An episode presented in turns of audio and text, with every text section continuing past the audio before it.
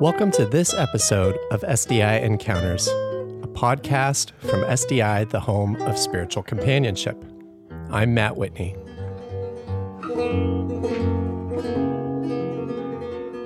In last week's episode of SDI Encounters, we talk with certified dream worker Amy Curran about our dreams and the work of dream work and spiritual companionship.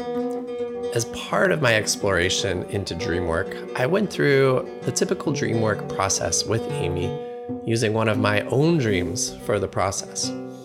In this case, I had a dream about working in a grocery store. So here's how it went. After the dream, Amy invited me to write it out in the present tense, which I did. I sent that to Amy, who then responded uh, a couple days later with some clarifying questions such as, oh, you mentioned so and so in your dream, or you mentioned such and such place. Please describe this person or place in three words. So I responded with a series of answers and clarifications. And then Amy takes all of that and creates a dream interpretation. What follows here is our conversation about Amy's interpretation of my dream for someone who was admittedly ignorant about dream work before these conversations, I found the exercise fascinating and very revealing. Uh, the conversation is a little long for our typical podcast that we produce here, and it certainly feels vulnerable for me to put my own dream out there, especially since it includes a lot about my work with SDI. But I hope my doing so invites you to more freely explore your own dreams and to get a deeper sense of how dream work functions as a form of spiritual companionship. Just one quick note we begin with a short meditation. Uh, and at the five minute mark, there's a period of silence uh, for about 60 seconds. And if you just want to jump to the juicy parts, which is the dream, that happens at the six minute and 30 second points. so, um, Matt, um, yeah. I, I, just want to thank you first um, for sharing your dream and um, um, putting putting it out there. And uh, sometimes dreams can expose quite a bit and, and leave somebody feeling a little vulnerable when um, when they begin to, to to work with a dream or somehow know intuitively that there's something there that that needs some attention. So i just want to honor that.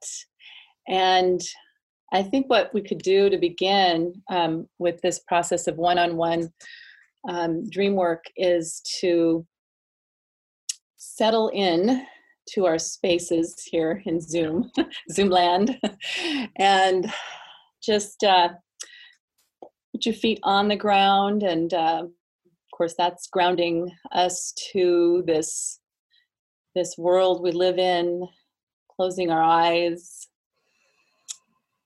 taking a moment to feel the ground to feel safe, uh, safe and this sense of deep rootedness into our waking life here on earth and then as we begin to breathe, just pulling up that energy with our breath from the soles of our feet, bringing it up with the inhale and circling it around the head space, and then back down to the ground, to the feet on the exhale.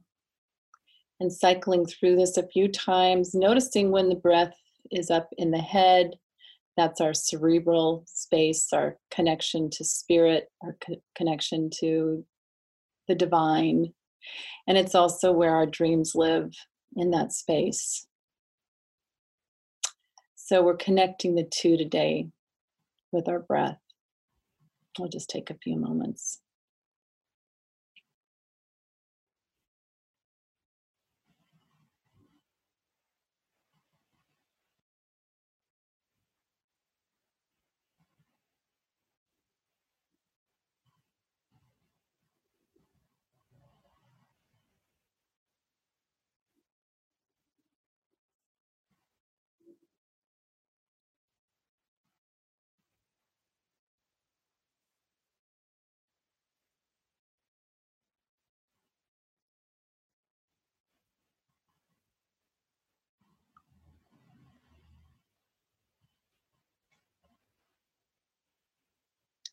And as we come back into this space, um, noticing the sounds around us, perhaps the light, any smells, just opening ourselves up to the senses around us. Linking our eyes open and honoring honoring the dream honoring the dream that's come up today for for matt whitney and um, i believe it's called the grocery store dream so matt what i'd like to do uh, is have you present your dream in first person present tense as you wrote it and sent it off to me in an email and then I will read back my projection to you. And that way you can we can hear from each other and get a different sense of the of the dream that way. Okay. Here's my dream. Mm-hmm. In my dream, I am working a job at a QFC grocery store as a checker. It is my third day working there, and I am still in training. I'm driving to the QFC, and I pull into the parking lot. I'm driving a truck, maybe seated up high. It feels like I'm seated up high. Note too in real life that I bike to work and I walk and I rarely drive. I have a recurring location in my dreams. It's not real, but it's of a strip mall like place that is built kind of on a mountain, not on top of it, but in the middle. There's always a view below. As I pull into the parking lot, I am recalling in the dream a conversation I had with my boss at SDI, Reverend Seifu, who had given his blessing for me to moonlight as a grocery clerk. I was feeling bad about it. Like, why had I taken this job when I was perfectly happy at my job at SDI? Now I'm recalling in the dream an acquaintance I know. Her name is Sherry whom was either the hiring manager or had got me the job in the first place. I'm not exactly sure, but I know that her role in getting the job was uh, important. In real life, I seldom interact with her, but in the dream, she was directly connected to all of it. I have an obligation to her, and in doing this job, even though I don't really want to. And in fact, I am feeling something of dread for having taken this job, and I'm beginning to worry that I will lose one or both jobs since I can't manage both. Now I'm at work behind the checkout counter, and I'm having a difficult time doing the work. I take each individual item, canned goods, and scan the barcodes. I feel a slight bit of relief each time I hear a beep notifying me that a barcode is successfully scanned. I complete the scanning of these canned goods and I speak aloud to the customer the total price as confidently as possible. But then I immediately look up and see on the computer readout that the total was a few pennies off. That is, I had spoken the wrong price. I mumble an apology to the customer about this. For payments, the person hands me five or six of these very small, tiny metallic objects, silver and very thin, like jewels or crystal shapes, but definitely made of aluminum or something like a lightweight metal. I'm very confused and I scrutinize these things in the palm of my hand, touching them with a finger, like Frodo caressing the ring of power in Lord of the Rings. Ultimately, I can't figure out what they are, so I call over a supervisor who informs me that it is cryptocurrency, which is fine to accept as payment. Meanwhile, a large queue of people has formed behind me. I think it's six or seven people in line, and I feel very anxious about this. That's all I remember.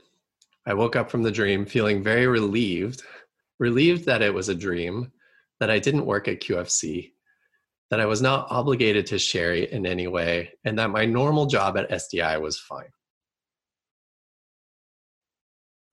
Okay, thank you, Matt, for sharing your dream. And is this, in fact, the the name of the dream that you give it, the grocery store? Yeah, or the grocery store job, maybe. Okay. And often after we work a dream, the job the job title, the uh, the dream title can change uh, because it the the dream may take on a new meaning or have a different energy to it. Yeah. Yeah.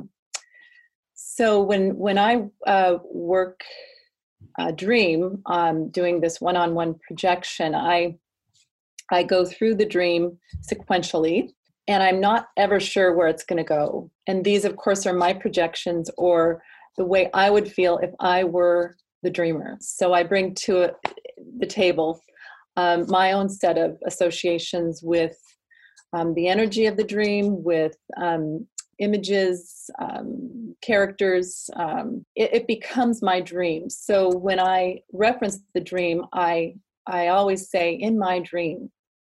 Okay. Um, if I have some information to share about what I know about dream work, that will come up um, as well. I use a lot of um, dream puns, which are play on words. Um, metaphors come into play all the time because there's always another meaning to a, a word or phrase. I, I'm, I'm look, looking for that in in the dream. I'm looking for omissions in the dream the second time the dreamer reads it to me or additions in some cases uh, because that could be significant. So when i've you received a copy of my per, uh, projection and you notice that in italicized words or sentences um, that is being taken directly from your dream um, verbatim. Um, I also had asked you um, a series of clarification questions before I did the projection work, and this allows me to connect with you on the dream to make it a little more personal. Um, things that I need clarification on to help me process or work through the dream. Um, those are also in italicized uh, words. So hopefully this makes some sense. Do you have any questions for me? No, I don't think no? so Okay. let's go for it. Yeah. All right. So, um, in my dream, I'm working at a job. I'm working a job at a QFC grocery store as a checker. It is my third day working there, and I am still in training. In waking life, I'm wondering how I need to check in or what I need to check on. At a cornucopia job, that provides me an abundant supply of good things where I feel I am still in training. So we can stop there. And if you have questions or further insights on my projection, now's the good time to ask. My job definitely feels like a cornucopia job in that uh, I do a lot of things. This podcast is one of many, many things. And um, yeah the notion of checking in is it's not something that i do very often.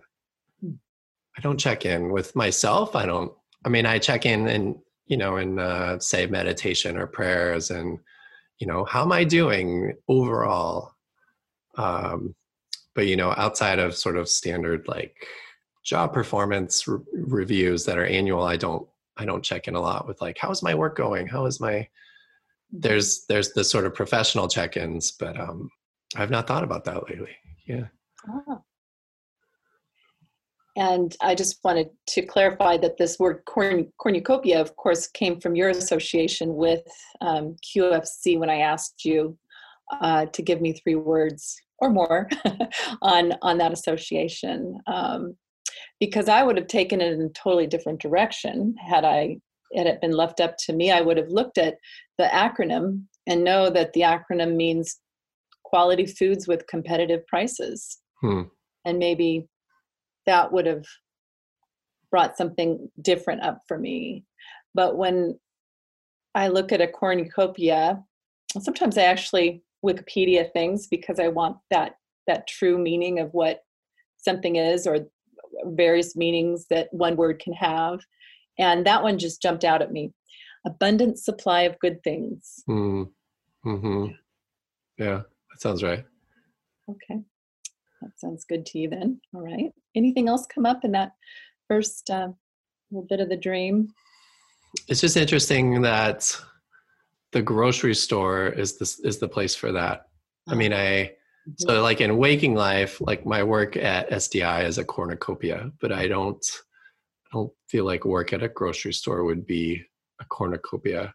And I should also probably say my very first job when I was 16 was bagging groceries at a grocery store. I could tell you had some experience with the whole uh, process. I mean, I didn't last. I lasted like two months, and then I got fired, and I actually still don't know why. Oh darn! I'm probably because I was a lazy 16 year old, but I never actually had that confirmed in any way. But there you go. Well, interesting. Well, there could be something there to the dream as well, you know, because uh, this is bringing that up for you now. That Yeah. that Yeah, part in your life that, you know, imagine if that were me, I I might have felt like a failure. You know, as as 16, why why didn't I succeed at this job? And yeah, so the setting in our dreams, um, a very very important piece or component to to dream work. It sets the scene. It sets the tone.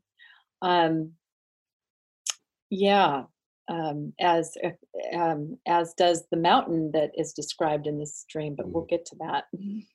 So here we are. Um, I'm driving to the QFC. I pull into the parking lot. I'm driving a truck, maybe seated up high. So, a vehicle in my dream suggests the direction I'm going in waking life. This vehicle is a truck, and I'm seated up high. I'm glad to have a truck that I'm driving to my cornucopia job so that I can fill the bed of my truck with an abundant supply of good things. Mm-hmm. I'm seated up high, which makes me feel safe in this vehicle that is providing me with the direction, with the direction in life. I'm pulling into the parking lot. I think of pulling into or going into inward. When I park a vehicle in my dream, I ask myself, where in my life have I stopped moving forward? Hmm. Can come up for you there. yeah. The uh, well, there's just the notion of riding high, uh, seated high. It's not something I experience a lot because I don't own a truck. I don't drive very much, and I, well, our car is like just like a low, normal sort of sedan wagony thing. And Uh-huh. so I know the experience of riding in a big truck where you're you're sort of feel high up off the ground and you can see more of the road. Uh, it's just a different experience. So it's interesting that that was how I felt in that dream as I pulled into the parking lot. Mhm, mhm. How did that make you feel sitting up high in, in, in your dream? I mean, anytime I've driven a truck or I've been seated up high, it feels safer. It feels more like there's more power there, almost like there's more agency as a driver. Mhm, mhm. Um, I find it interesting that you chose the truck as your vehicle then. Um, and um, this were my dream, I would sit with that idea uh, more around the truck. And why? Uh, because uh, as we know in, in your waking life, you note that in real life, or I say waking life because what is what is real life? Yeah. Well, is it real life to me is my dream life actually right it's an important So- clarification because i as i was writing that i was like in real life you know when i wake up in real life and then i'm like no wait that probably doesn't sound right yeah so you were getting it life. yeah. you were getting it even even then yeah, Yeah. Um, i bike to work and i walk driving rarely so i think of what may be driving me in waking life Hmm. if i normally bike to work and i walk in my dream these forms of transportation are the way i move in life which are slower and more environmentally friendly my dream seems to be contradicting the way I do things in real or waking life. I am wondering what is contradictory in my waking life around my work. And again, I am just sort of expanding on these notions, and they may or may not resonate. Um, but this is this is what I pulled from from this idea of being contra- contradictory in my dream like i i don't drive normally i, I walk but why is my dream putting me into a car a, a vehicle a truck Um, yeah, it's that's interesting. Hmm. I think uh, what I, what comes to me first of all is just that my work actually feels more congruent than it ever has in, in my entire life, and that so many things have kind of come together for me, just parallels of art making and teaching uh, and spirituality, and that the the work that I do uh, allows me to explore and express all of those interests and ex- expertises. A little bit like a cornucopia. Yeah, yeah, totally. And uh, but but I, what I want to come back to is is what you were saying about like why am I the driving? Like what is driving me? um, because I am driven. I like I am a a driven person, and you know, at this point in my life, I'm learning how to identify that, uh, or why why do I feel so driven?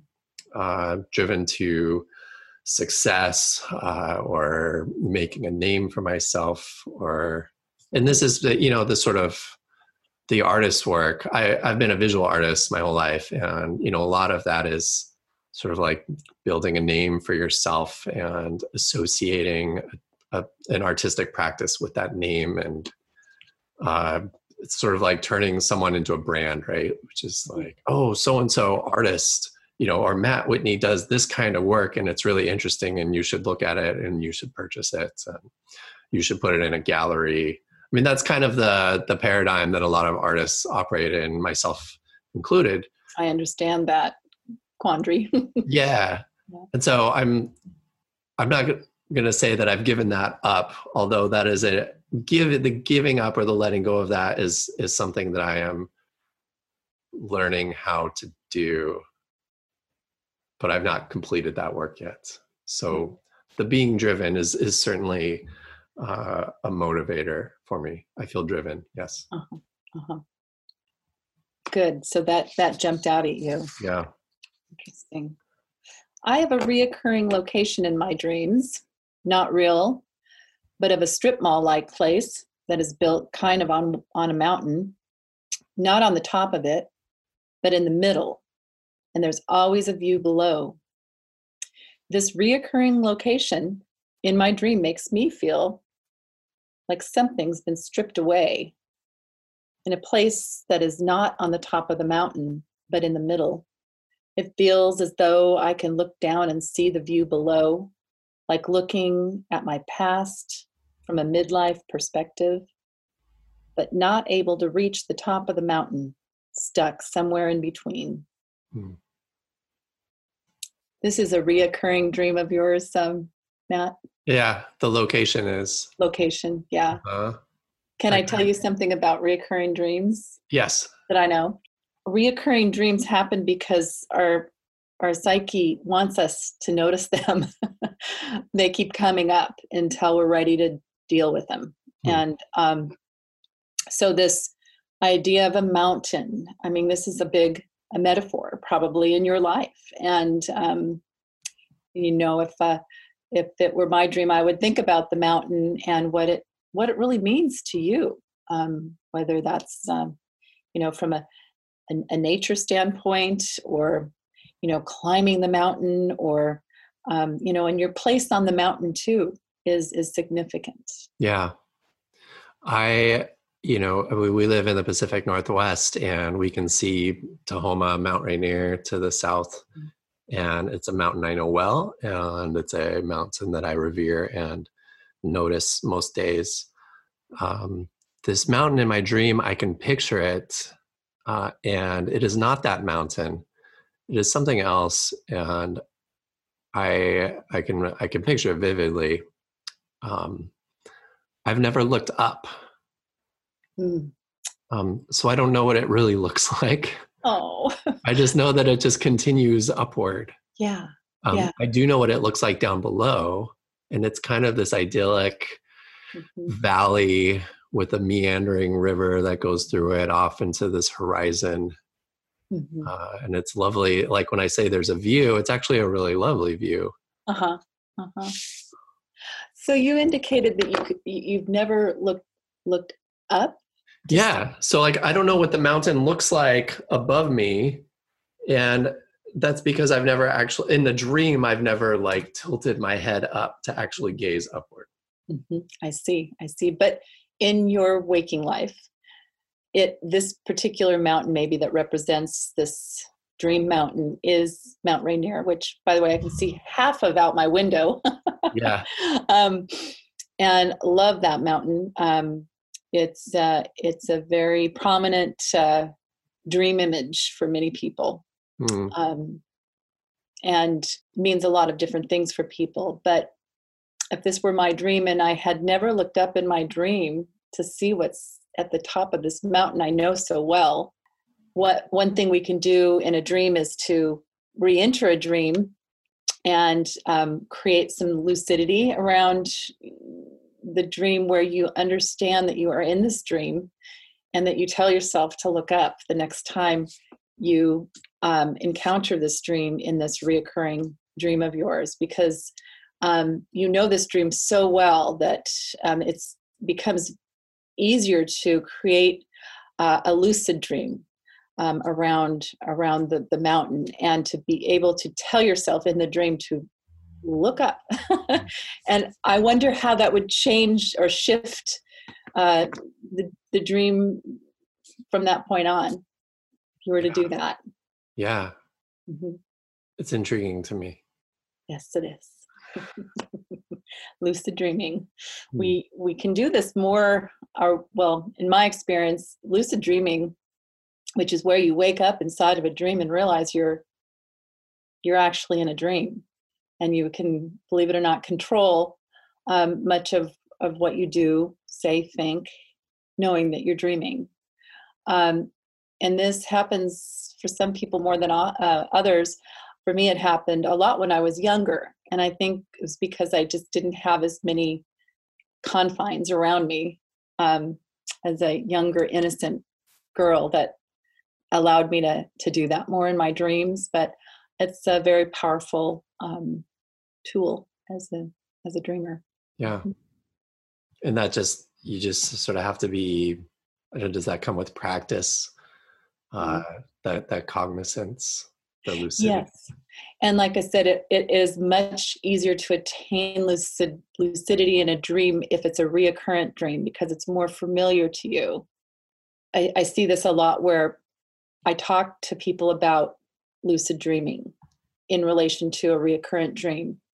And the fact that we're talking about it now and bringing it up into our conscious mind somehow triggers something in our brain to to want to do that more in our unconscious in and of itself just talking about it might might create this opportunity for you. Yeah. Your dreaming life. Okay. Yeah.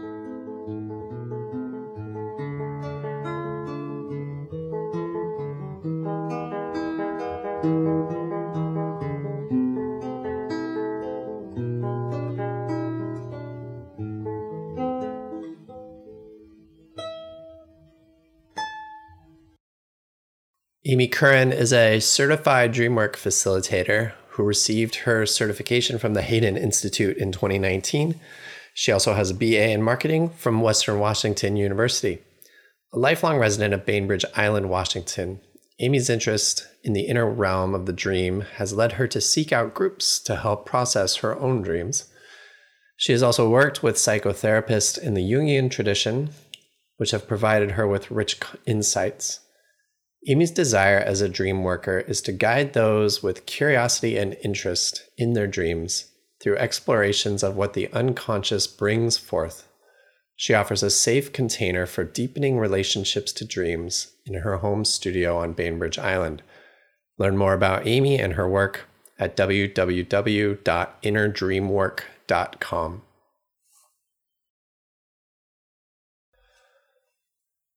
Support for this podcast comes from SDI Press, announcing its newly published book, Spiritual Direction Supervision Principles, Practices, and Storytelling by Lucy Abbott Tucker, an innovative full color workbook designed to support the care and growth of your spiritual companionship practice. representing the best thinking of master teacher Lucy Abbott Tucker. We invite you to explore her principles, practices, and stories as you deepen your own approach to spiritual direction, companionship, and the supervision process.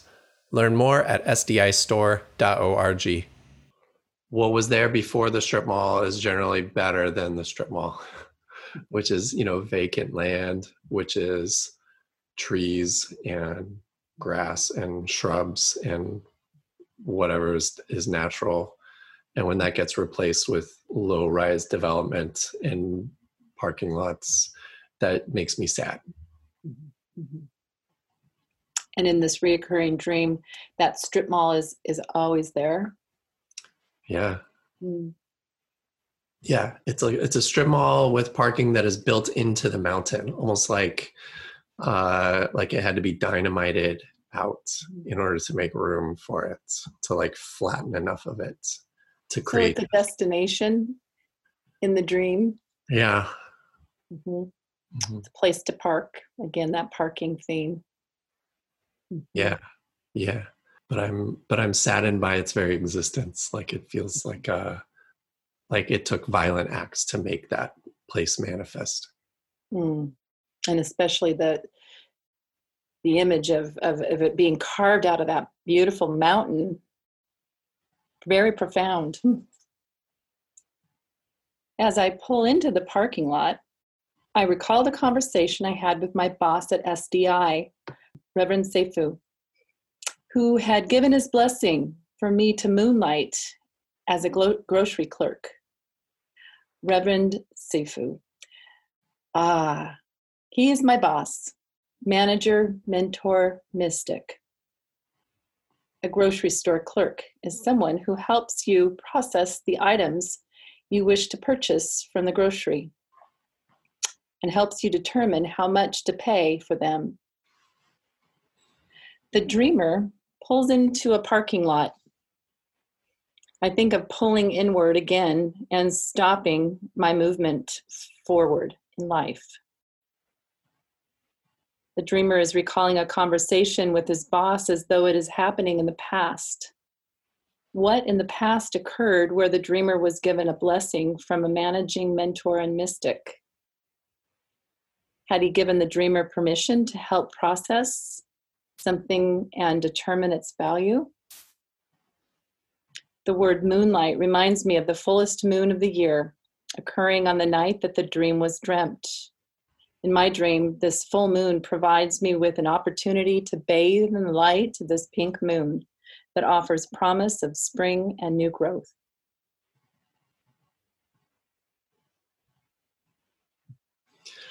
That is such a beautiful and poetic interpretation. yeah, that's my little spin, my little moon spin on uh, on on moonlighting. no, but I receive it because I use the term in a much more profane way, kind of crass way, which is just like once I get my normal work done, then I can mm-hmm. make some more time to do some other kind of work. Uh, and when I when I think about that, I think about the being driven and the the sort of pushing aside time to rest or time to be, uh, time to do leisure activities. That it's like, no, I'm just going to work all day long. You know, mm-hmm. uh, yeah. Yeah. And the, and the, and what that uh, full moon, that moonlight represents this this opportunity for new growth and new possibility. Yeah. Well, you, this is where I am grateful for your interpretation. It's just, it's such a lovely one um, to be given the opportunity to to reflect and view things through a new light. The check-in, right? The check-in yeah. because you are the checker in the dream. mm-hmm. Okay, shall we move on? Sure. Okay. I was feeling bad about it. Like, why had I taken this job when I was so perfectly happy at my job at SDI? Now I'm asking myself, what do I feel bad about in waking life?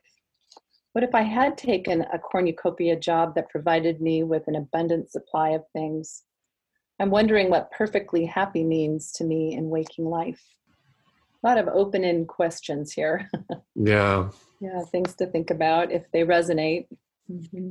They do. Um, I think one thing that resonates is, you know, the feeling bad about being able to do work that I really like love, that I'm really proud of, and that I enjoy.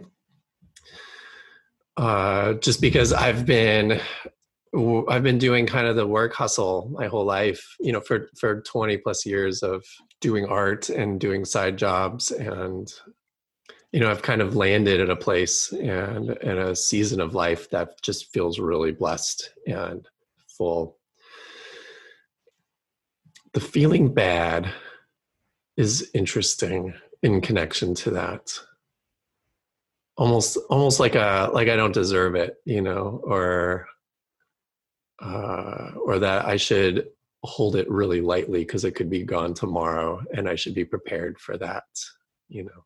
Yeah. Feeling bad about holding on to something that you're perfectly happy with or? Yeah just that like oh things are going really good for me but you know for a lot of other people things are not going good.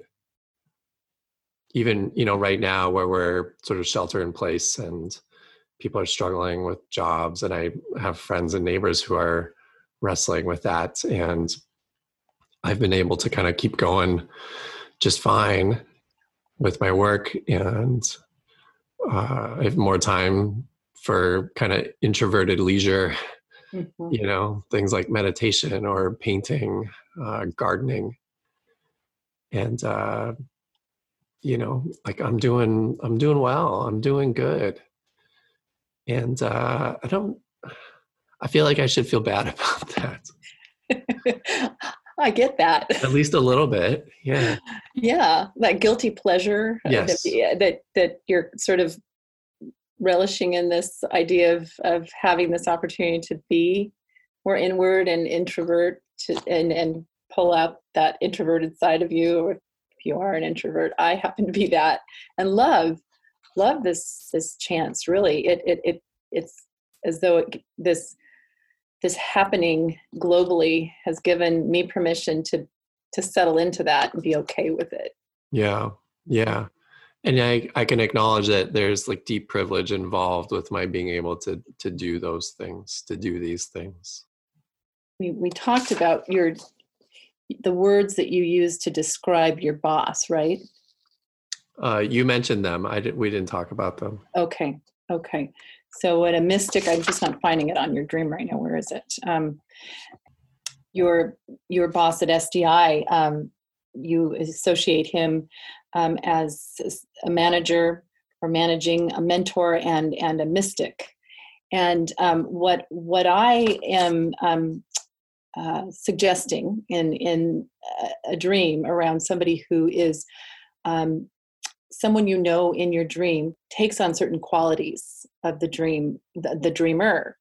Um, so put another way if if you've chosen somebody in your dream that you know and you've given him these three qualities this particular person is actually a, a, a mirrored reflection of who you are because um, the dream isn't your boss is not in your dream right? Your boss didn't just pop into your dream and say here i am and i'm going to you know assert my um, you know my managerial mentoring mystic qualities. Um, you inserted him in your dream. Yeah. And there is a reason for that because your dream wants to wants you to look at uh, those qualities that you associate with that person in waking life. Does that make mm. some sense to you yes I think it's a big um, uh, realization for people when they start working dreams, um, and that is that the people we choose for our dreams to be characters in our dreams, um, we chose them for a reason because they have these qualities that we need to look at ourselves in us.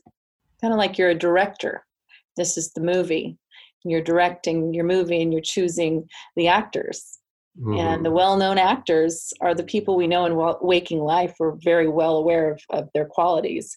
Um, but the, the, you know, the extras in your movie that you choose after you, after they audition, right?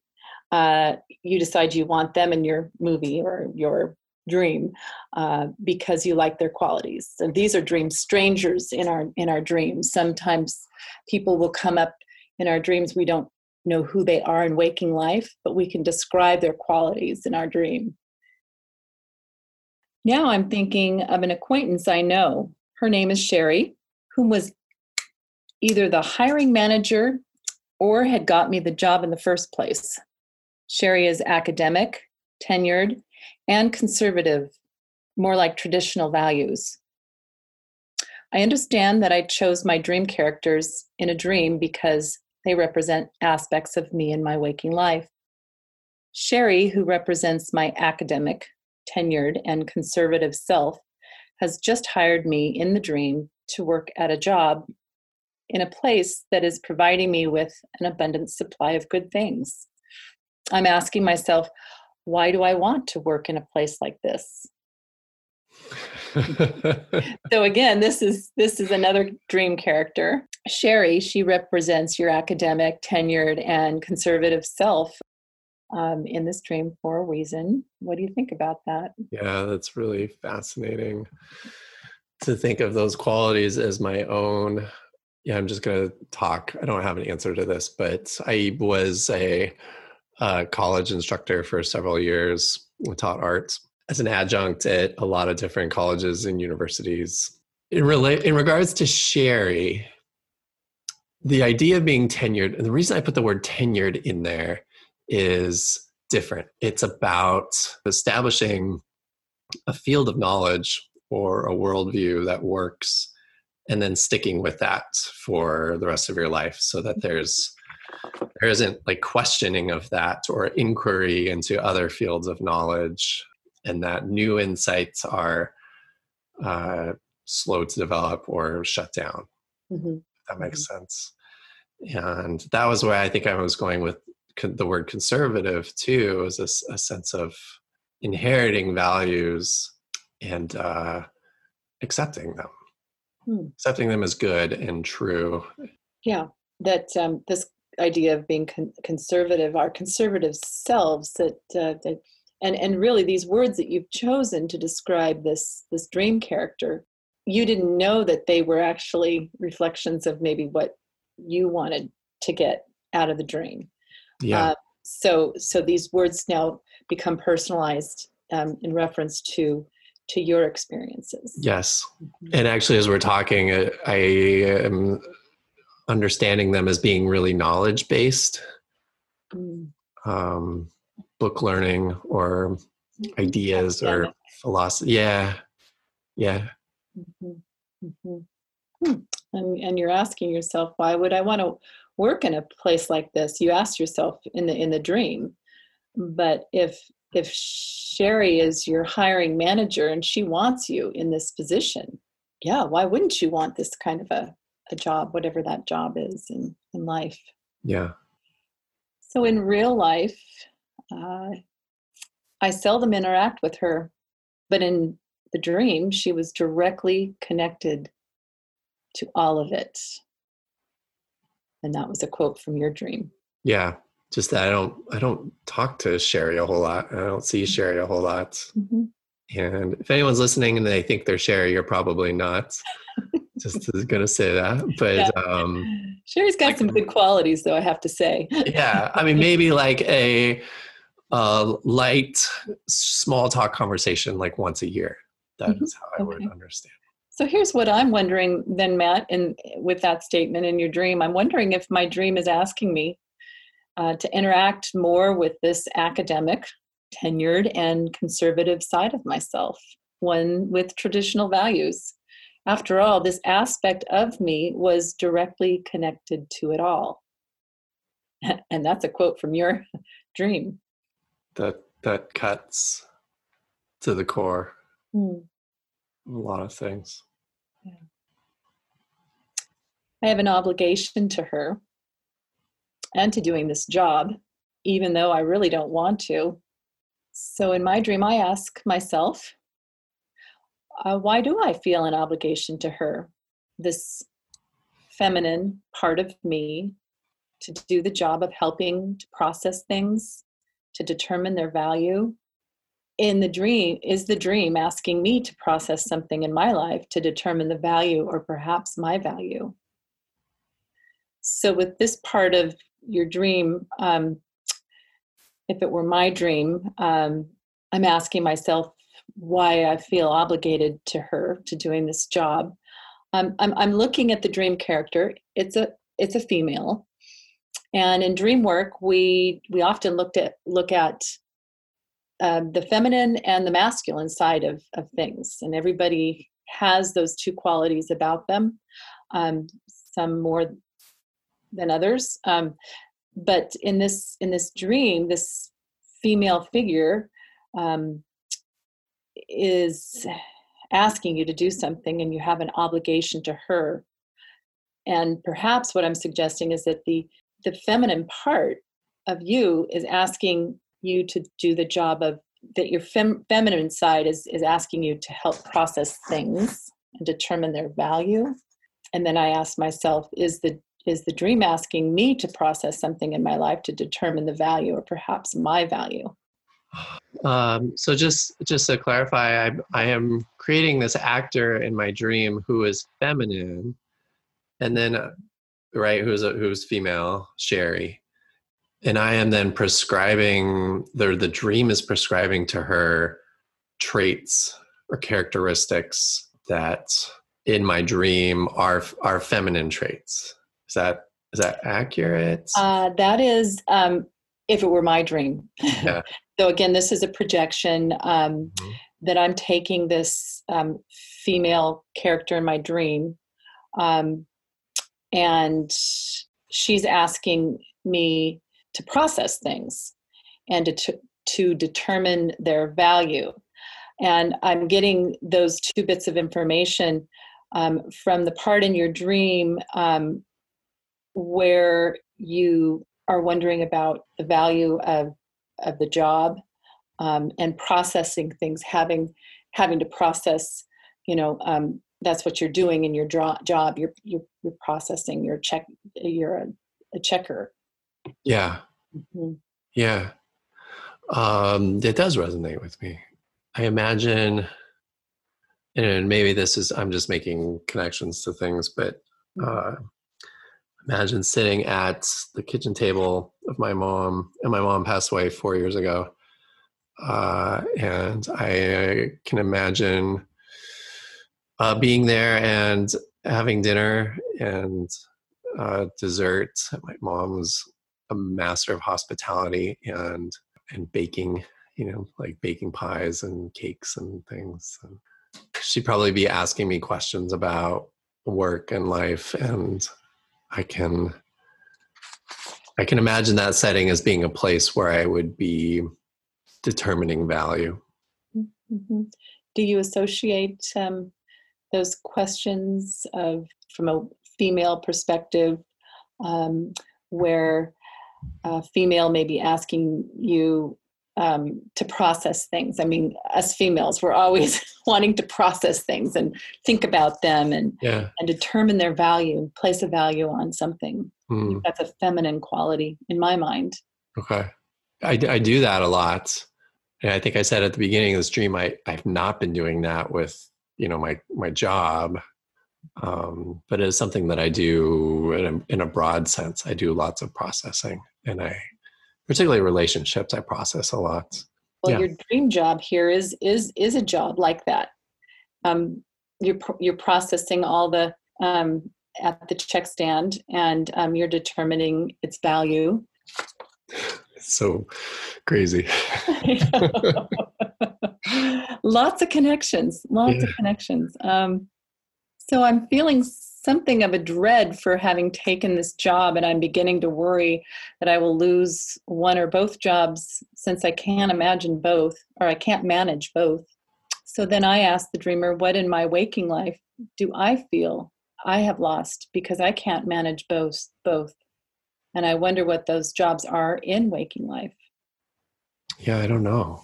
I know the feeling of dread mm. and obligation and feeling like I've done too much or taken on too much. And I don't feel like that now. but I, I know I felt in that dream. I was like, why, why am I working at a grocery store? why I don't want to do this.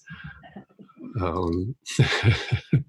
I don't need it. I don't need to do this. That was how I felt. Mm-hmm. Like, why am I saying yes to things that I don't need to say yes to? Well, this could be another theme that an overarching theme in the dream that that you might want to explore. Mm. Yeah. So now I'm at work behind the checkout counter and I'm having a difficult time doing the work. In my dream, I ask myself, where am I checked out and having a difficult time doing my work in waking life?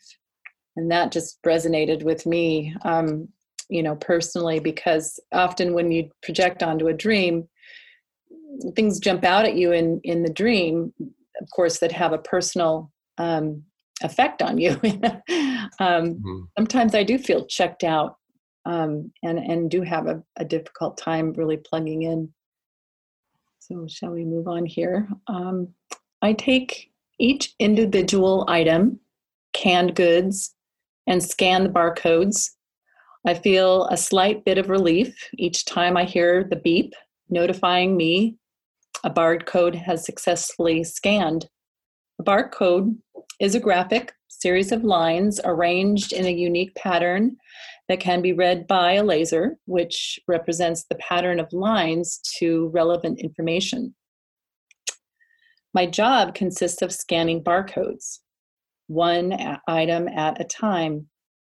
Each time I hear the beep, I'm relieved because the barcode has been successfully scanned. This job feels very monotonous, and I wonder what in my waking life feels monotonous. I am scanning canned goods. I am worried about being scanned or being canned, perhaps, in my waking life. Each time the item is scanned, there is a unique pattern and relevant information. I am glad there is a unique pattern with relevant information that I have to work with from my dream. I, I love the description that you you gave of of the uh, of what a bar code is. Uh, and um, it does contain a unique pattern with relevant information. I just really focused in on those on those words and and how they might pertain to my life if if this were my dream. Yeah. I don't know. I have to think about that. Mm-hmm. There's some, there is something there. I don't quite know how to put it into words yet.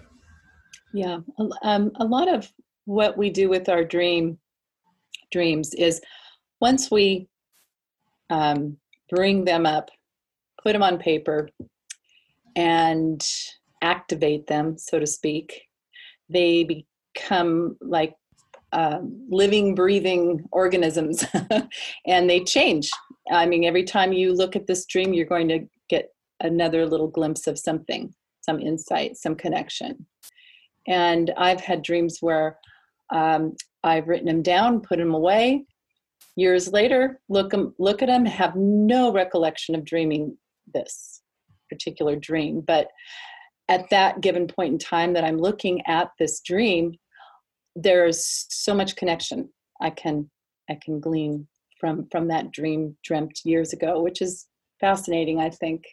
And so they we continue to learn from our, our dreams. They're they're active, live organisms. Yeah. So I complete the scanning of canned goods and I speak out aloud the total price of to the customer as confidently as possible and immediately look up and see on the computer readout that the total was a few pennies off. That is, I had the wrong price. I mumble an apology to the customer about this. In this part of my dream, it is as though I know that the price is going to be pennies off. But despite this, I try to speak as confidently as possible. Where in my life, I wonder, may I be a little off? but need to speak my truth as confidently as possible perhaps I put the wrong value on something, and why do I feel I need to apologize for this? Boy, that was a big one for me. oh my gosh! Uh, when I when you sent this to me and I read that, I went running into the house and I to my partner Heather. I was like, Heather, listen to this. like, oh my gosh, that is so you. That is so what? That is so you. That is so me. Oh. Uh, it was that was an incredible. I think that was like a key takeaway for me you know what where how am i like confidently pro- proclaiming truth that i'm not totally sure about? Uh, that might be a few pennies off and yet i'm like boldly saying it anyway. Um, that's like a summary of my whole life right now i think. Like my entire outlook on the universe and on god and the divine and sometimes we have to just speak up even though we we're not yeah. sure I might be a few pennies off. Uh-huh. Everyone should just know that, and uh, I'll just and that that is also a part of my truth for sure. that could be your new your new slogan. Mm-hmm. I might be a few pennies off. Might be a few pennies off, roughly ballpark. So for payment, the person paying hands me five or six of these very tiny little metallic objects silver and very thin like jewels or crystal shapes but definitely made of aluminum or something like that. This form of payment in the dream has me thinking about the way it is described in the beginning versus what the dreamer determines it's actually made of. Silver jewels and crystal have a much higher value than aluminum. In my dream, I'm curious about the meaning of the number five and six in waking life and the value I place on the meaning of this. So again, you you might be taking this in a completely different direction, but I was just struck by the the description of of this more valuable uh, item, the silver, jewels, crystal, but then you realize it's just aluminum yeah. Did did that strike you in your dream? It did. And you know, that was one of the more vivid moments. I mean, and what I described as like Frodo playing with because I remember like I can picture them, I could draw them for you. Like these just tiny little they weren't fragments because they were they were whole shapes. That's why I said like crystals, um, like diamonds, but they like they were like long and skinny. And I was sort of like you know, kind of poking at them with my finger because I was just trying to figure out like what what is this? What are these? Yeah. Um, I don't know that the numbers, you know, five or six have any. Nothing stands out for me there mm-hmm. in regards to like does does the actual number have significance? But the there were several of them. Mm-hmm. Uh, almost like someone had poured sand into your hand and you were trying to sort out the individual grains of sand you know what that might be like or feel like in your hand that's what really mm. Jumps out for me. And yeah and the fact that they were aluminum i was sort of grasping for a descriptor. It was like what are they like? They're like really lightweight. Mm. they are you know, certainly metallic but they don't feel heavy or like they have a lot of substance you know? Mm-hmm. um, lightweight not a lot of substance. Yeah. And you equated them to to aluminum which is yeah. a less precious metal than silver a less precious metal a lightweight metal um, something that's really malleable yeah mm-hmm. Mm-hmm. yeah i would i would play with that because this part of the dream um, feels um, very tangible because you're you're you're playing with it in in your hand it's um and we get into that a little later in in the dream but uh, I, I i i would i would be interested since you're an artist um, one way of what we call playing the dream out or activating imagination around an aspect of the of the dream is to um, use some sort of artistic form to to recreate the dream so you could you hmm. could you could draw out these these jewels and the silver and and um, and bring them to life in, in such a way that um, you you could then have a continual relationship with with these jewels and see see what comes up for you. Because this is actually as we'll see in a little bit in your dream uh, you well you indicated that you you touch them like um, Fre- uh, Frodo in the Ring of um, the Ring of Power, yeah, that uh, or the Lord of the Rings, um, and so there was that real tactile wanting to feel, wanting to to know that they're actually real, or that yes, you had that connection with them. And um, the numbers are also important in dreams. They can be. Um, you indicate several different numbers throughout your dream.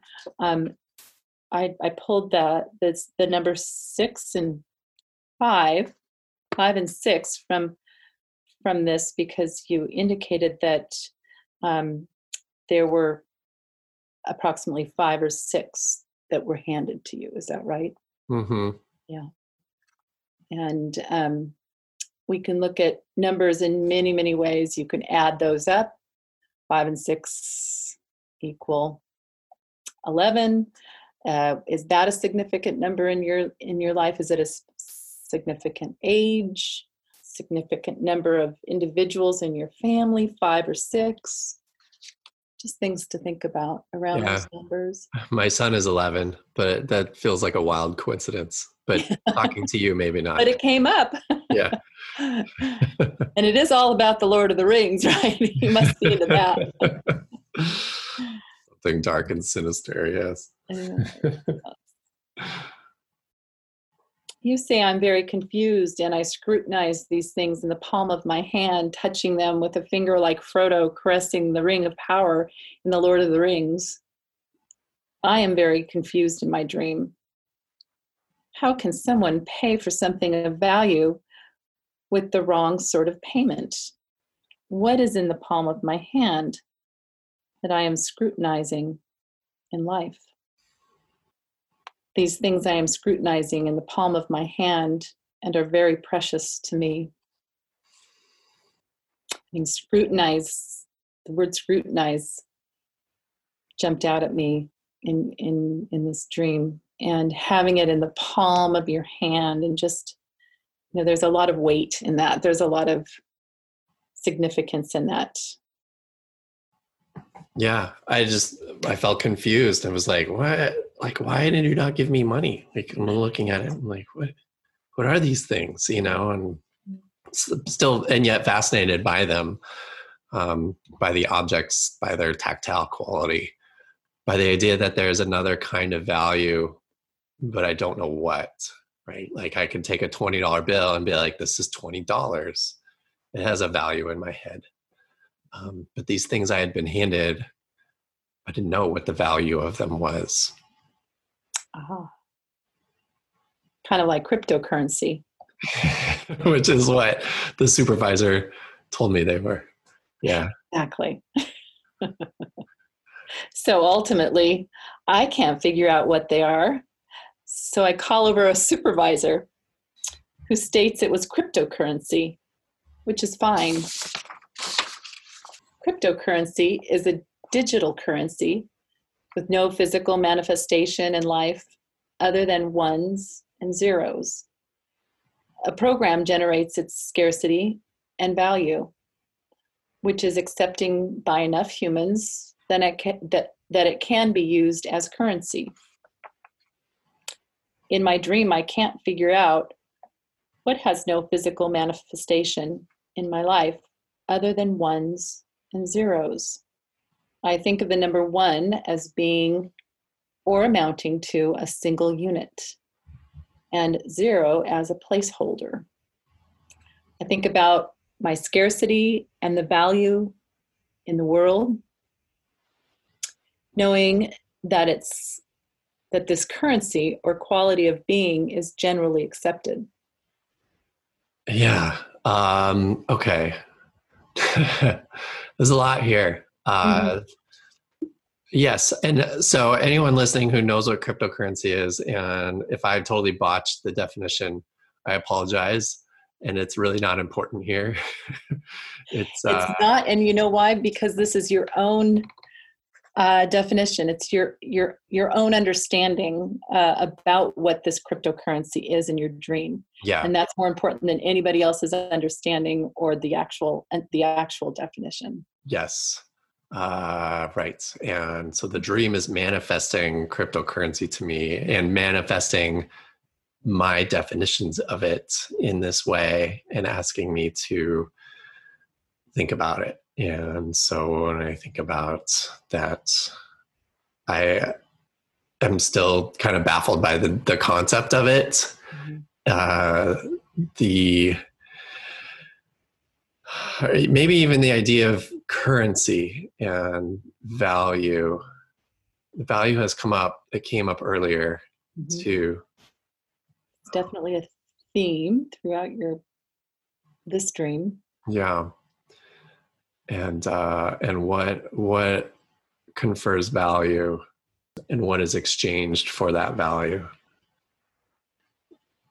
Are there things exchanged that um, that I can't grasp that I that I don't accept? Not that I don't accept, but is there is there a currency that I'm unaware of or that I am receiving that I'm not aware of the value exchange inherent in the currency?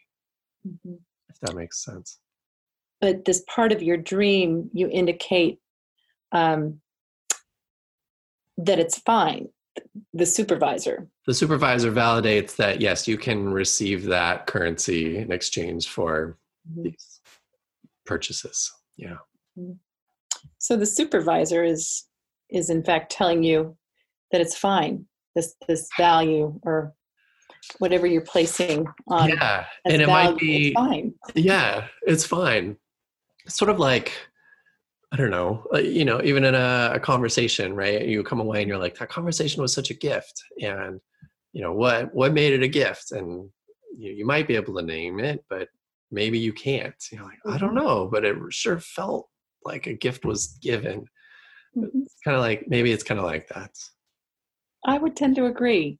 I think that uh, uh, whatever value this is, it's it, it really it, the, the, that's not the significance of this. It's it's it's that you're okay with whatever it is.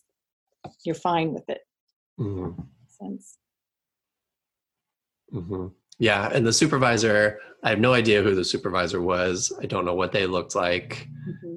Uh, I don't remember even seeing the supervisor, but I I have the recollect the recollection that the supervisor came over to the checkout and looked at what I was holding and said, "Yes, it's fine.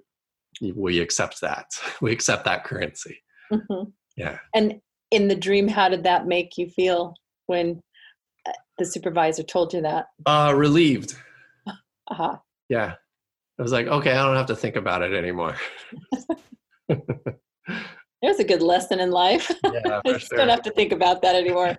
I can scrutinize this all I want. I can mm-hmm. look at these things until I'm, you know, cross-eyed. But the point is, it doesn't matter. It doesn't matter. That's the value amazing. doesn't matter. Mm-hmm. it the the you know the importance is that there was an exchange that happened. Yes. You know, you got what what the customer thought they owed and what it was like didn't matter. It was that there was an exchange, perhaps. Shall we move on? Sure. Getting close to the end of this very detailed dream. Meanwhile, a large queue has formed behind me, six or seven people in line. I feel very anxious about this. In my dream, I'm wondering what my queue in life is that formed perhaps six or seven years ago that I feel anxious about. And why do I feel anxious about this? So I did a little play on words here, Matt, with your cue, yeah. the line that was yes. forming at your checkout stand. Um, five, uh, six or seven deep of people. Mm-hmm. Um, and I'm wondering about this idea of the queue what what queue in my life was formed perhaps six or seven years ago indicating that the line was six or seven people deep mm-hmm. um, taking me back to my past some kind of a queue that i feel anxious about. Yeah. Um, I, I found that to be a really fascinating insight that you made. You know, in the dream, it was that I was taking so long trying to figure out this cryptocurrency thing that in the meantime, all these other things were starting to pile up, which was like people were starting to, there was a line forming right behind the customer. And, and I looked back and I saw that that queue was forming the, uh, people. And I was like, oh gosh, uh, I'm taking too long. I'm going too slow. I need to hurry up. Your interpretation of the what is the queue that formed six or seven years ago that I feel anxious about? You know, you were, if we go back to the, to Sherry and what Sherry represents and the work that I was doing as a, as an instructor for six, seven years, mm. 2020, I guess that's seven years. Yeah. What do I feel anxious about? I don't know. It's a question yeah. open ended. Don't have to mm-hmm. figure them all out now. No, but there is a thread there. There's a thread. Mm-hmm. That's all I remember. I wake up very relieved. Relieved that it was a dream, that I didn't work at QFC, that I wasn't obligated to Sherry in any way, and that my normal job was fine. In my dream, I wake up to a new realization. What if I did work at a job like QFC that provided an abundant supply of good things? What if I was obligated to my academic, tenured, and conservative self? What if this was my normal job and that all was fine? Yeah. The dreams have happy endings. it's just a matter of how you twist and turn them. yeah. Well, I, I felt happy when I woke up.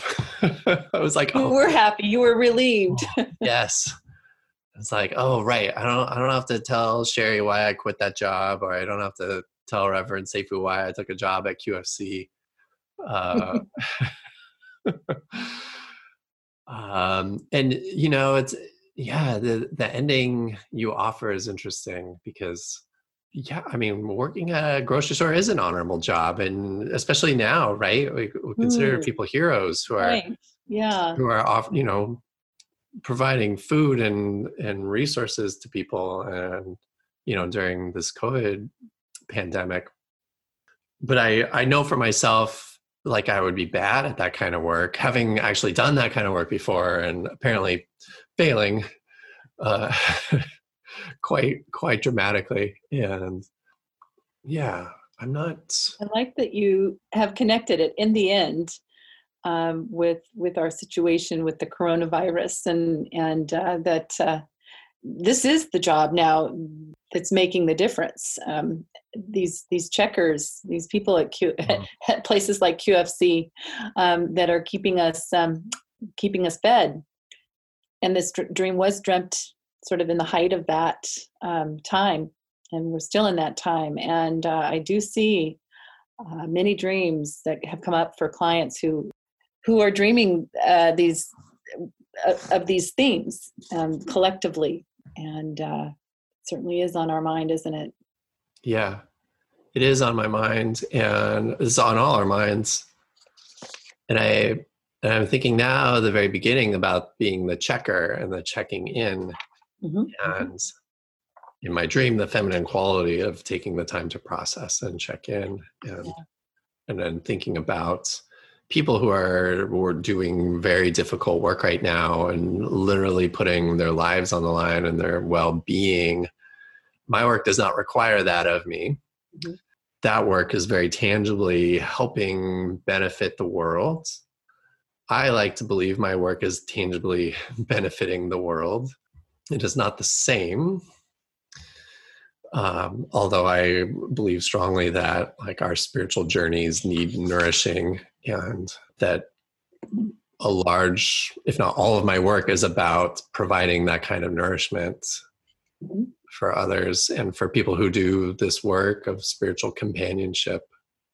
Very important this time in our lives yeah. to, to have somebody to connect with yeah, a, a different type of important job to have at this point in time, I believe. Yeah, our dreams can be confirming in many ways. They can uh, give us a sense of purpose around what we're doing in our life. And I think this dream has done that for the dreamer in um, ways that maybe the dreamer won't be uh, quite aware of even after this conversation about the dream and reflection on it because dreams contain so many layers layers and layers and if you were to pick this dream up and i encourage you to do this in the near future and read it again read your dream again to yourself and and see what comes up. I mean i've stirred up probably quite a bit of things to to think about for you in this dream. Um, but as all this settles i think um, what will come of it is really for you the true meaning of of what the dream wants wants yeah. to tell you how to connect that part of you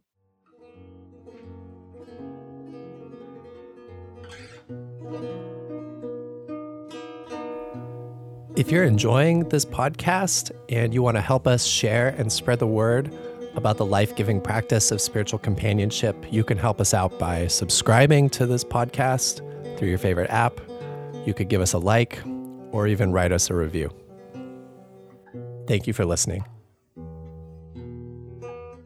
This is Matt Whitney with Spiritual Directors International. Thanks again for listening. Your time and your presence here are deeply appreciated. If you liked this show and would like us to continue making them, please do subscribe now while it's fresh on your mind. Also, we would love to hear from you, so please feel free to send in your comments and suggestions to the email address podcast at sdiworld.org. To learn more about spiritual companionship and ways that you can plug in and join our community, visit us at our website at www.sdiworld.org.